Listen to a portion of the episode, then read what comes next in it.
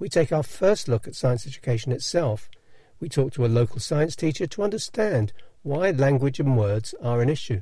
Our expert science teacher has written a major dictionary and he'll be telling us why words are so important. You're listening to The Science Show on Cambridge 105.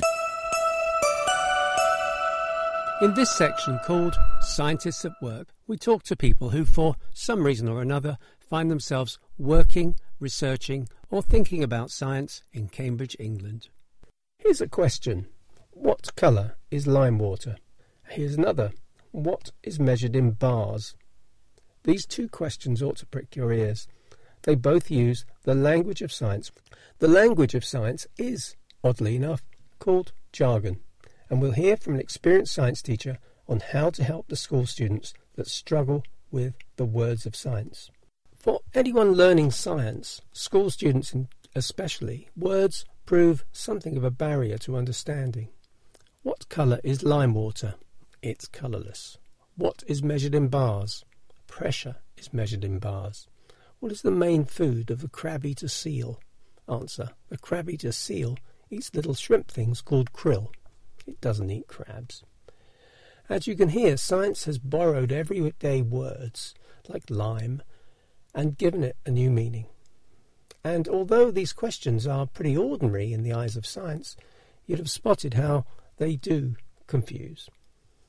This idea about words in science reminded me of a time when I taught chemistry to a group of 15 year olds.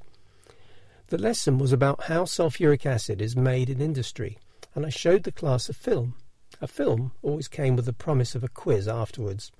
The film, by the way, was a, a mildly funny one narrated by John Cleese, and it told the story of making sulfuric acid, and it told it in a sort of Sherlock Holmes detective way. The video, which appears today on YouTube, converted from 16mm, was called The Case of the Sulfuric Acid Plant. After the class saw the film, I asked in my quiz, where does sulfuric acid come from? And a student wrote, it comes from a plant. Again, you can see how language adds trickiness to what are often quite easy to understand ideas. And in search of an expert, I found Dr. William Hirst, who has spent a lifetime teaching science in schools around Cambridge. So, what's the problem with kids learning science? The big problem which I see is bigger is the language of science. Scientists need to be able to communicate rapidly, simply, and specifically with each other, so they've got this language called jargon. Every teacher recognises that science does have a particular language, but it's the size of the problem that I, I see as being important. It's not a fact that there's one or two words they've got to learn, it's literally thousands of words. You're saying that learning science is like learning a foreign language? It is part of learning a foreign language. That you do need these words, but you need to explain what the words are. You can't just give them the word and they, they know what it means. You've got to use games, you've got to use ideas, you've got to give explanations, and keep coming back so the kids have got familiarity with the words, just as in a foreign language they would learn familiarity with the vocabulary. Now, has anyone done any work on finding out how many words you actually need to know to learn say, French or science for that matter?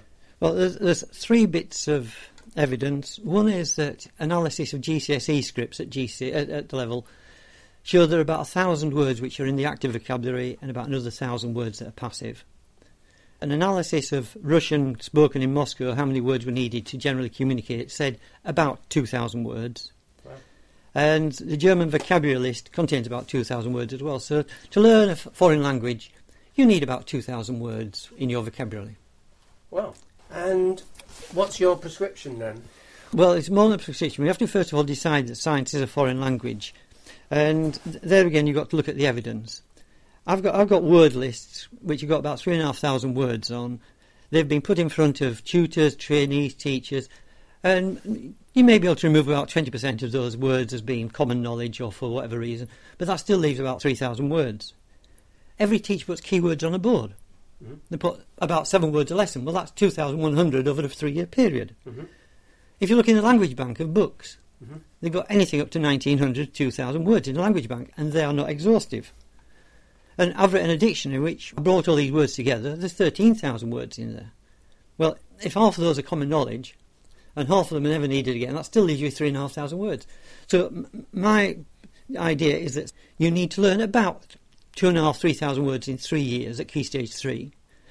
To talk a foreign language, such as French at GCSE, you need 2,000 words. So you're learning words twice as fast in science as you are in French. And if you're not familiarising the kids with these words, they're not going to know what they mean. They're going to get lost. The, the analogy I use is somebody who really enjoys cooking. Mm-hmm. And they get excited because they've got three months in Rome learning how to cook. And they get there and every lesson is in Italian. And they don't learn one word. They don't understand a word of Italian. After the first two weeks, not understanding anything at all, they're really not interested in Italian cooking anymore. Whereas if they were doing language at the same time and explaining what the language was, then you'd be much more interested in the subject. So science is a foreign language, and what we need to do, without changing any scheme of work, is to include activities which make the kids familiar with the language. And because it's a foreign language, they also need a dictionary in the room, just so they can look it up, find what the meaning is, put it down. And if I'm hearing you right, you're saying that these kind of word games, word exercises that a teacher might put on the board are bits of lessons, are they? They're bits of lessons. They might only take two minutes. They might take five minutes. There might be a homework, which the kid does. In the lesson, you can have things like hangman, you can have card games, you can have little files. You can give them a crossword where you've given the words and they've got to put the clues in. You can give them a word search where the words are in, in cipher form, so instead of just putting the words down, just put numbers instead of letters in the clues. You can give them clues. The kids can do their own word searches, then write the clues for them. So dozens and dozens of games which can be used in the classroom, outside the classroom, group work, personal work. Okay. Well, William, I've got here in this book, in my hand, this book of yours, and that is, it weighs a kilo. It's about 300, uh, 400-ish pages long. What was that about? Having decided that science was a foreign language and needed a dictionary, I had a look round the standard publishers. I didn't like what I saw for use in a Key Stage 3 classroom. They were either too high level or they weren't easy to use. So I decided to write my own dictionary. Mm-hmm. So I went through all the Key Stage 3 and Key Stage 2 books I could find and went through them word by word, lifted all the words out. Some I discarded as being common knowledge or not of relevance, and put them all into a dictionary because if they're in books, somebody, a kid is likely to come across it, and therefore it has to go into a dictionary. And so I've got a dictionary which was based on all the ideas at Key Stage 3. It has been used at Key Stage 4 and even at Key Stage 5. It's quite lucid. It's, it's not sort of turgid dictionary stuff here. Well, having, having taught for lots of years, kids want a one sentence answer. Uh-huh. So what I tried to do was to take what was written in another dictionary, maybe in a paragraph, cut out everything and what does it actually mean and put it down into six, seven, eight words. The descriptions are straightforward. They're specific to Key Stage 3 because some words have got 18 different meanings of which only one is relevant to Key Stage 3. It's actually very readable. They've got a clear description, they've got a clear font. It's a usable book. I think what you said was that knowing the jargon helps us economise on words. Yes, and be specific. If you're asked to flambe something, grill something, you know specifically what's going to be needed. Okay. Do you think that failing to learn the word is, is a failure to understand the idea? You can understand the idea, but what the words try to do is to tie down that specific idea and, and link it to other ideas. And therefore, within the word, you can have much more understanding of what's said. And therefore, what the words tend to do is crystallise a concept. Mm-hmm. What is a concept? A, co- a, concept is an idea, and you can have an idea without being able to put a word to it. A word not only gives you what the concept is, but gives you the surroundings around that concept. For example, the concept of a fruit or an apple. You, you may have an idea of what a fruit is, but if somebody then talks about an apple as a word, you've now got not only apple, but you've got apple tree, how does it grow, apple apple pie, the flavour of the apple is encompassed in that word. Mm-hmm. And, and, the concept is something which is slightly more abstract than that. Some years ago, I asked uh, a biologist, why does a plant grow towards the light? And she answered that. She said, it's because of phototropism. Now, as far as she was concerned, that was as good an explanation as, as it needed. But some of us have done Latin. It's phototropism means it grows towards the light. We were just translating from one word to another. Hmm.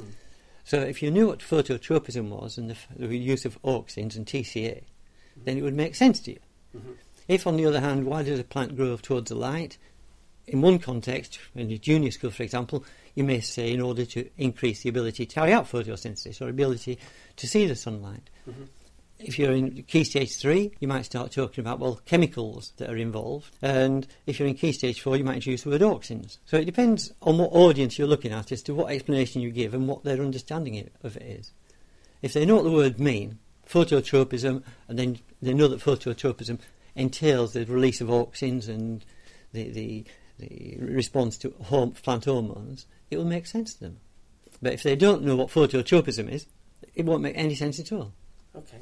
Can you, for my curiosity, what's the mechanism of it growing towards the light? You have grown. And the reason you've grown is a thing called growth hormone.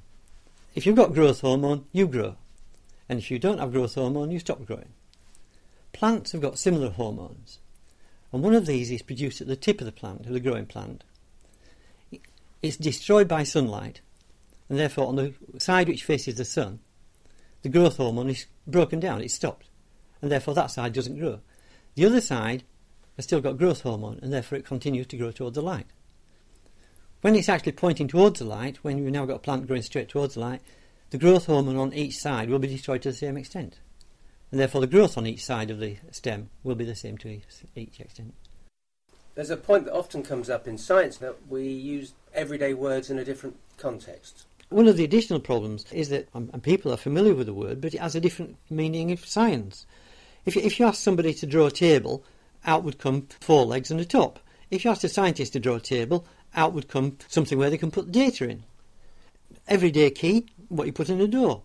A key, a method for finding out what insects are or what plants are. So there's not only the specific words that only appear in science, like ele- electrode or anode or electrons, but there are also everyday words which change their meaning when they're in a specific content of science. For example, weight. Weight is a force, and therefore should be measured in newtons and should only be used as a force. On the other hand, if you go buy your groceries, you get some sugar, you ask for a weight of two kilograms. And to try to get people to change their minds that weight is a force in newtons, kilograms is in mass, is slightly more difficult than introducing the idea that electrolysis is the movement of ions. So there, there is difficulty of new words, there is difficulty of new meanings. That's a brilliant idea. I think actually trying to get people to think of weight not in grams when they're thinking already in pounds and ounces. uh, we've got a long way to go. Don't you think? Thank you very much, William. In my hands, I'm holding Dr. Hirst's book called William's Words in Science. It's a truly jargon busting dictionary that explains all the words that students between the ages of around 10 and 14 are likely to meet, as well as more that they'll come across. Its dictionary definitions are lucid and pleasantly brief. For example, a clavicle is a collarbone that connects the ribs to your shoulder, and so on. With his mission to do the job well, the author goes beyond the basic words to cover about 13,000 words and phrases. There are extras like stories of famous scientists and what they did, diagrams of the carbon cycle, which will be useful. There are detailed descriptions of key ideas like what is the pH scale and what is the rock cycle. There's lots here. Dr. Hirst's dictionary, called William's Words, runs to over 400 pages. I think it's a solid, wonderful reference book for students of this sort of age. And at £14 plus a five of a postage, it not only looks like, it feels like very good value. You can find out more at www.williamswords.co.uk. That's pretty much all for today's show. Scientists at Work is made by the Science Show team on Community Radio Cambridge 105. You can also find past episodes on the website www.cambridge105.fm. You can also subscribe to future podcasts with the iTunes Store. You can get in touch with us on the email science at cambridge105.fm or on Twitter at 105science. Till next time, it's bye from the Science Show team of Roger Frost and. You're Nicola listening Terry. to The Science Show on Cambridge 105.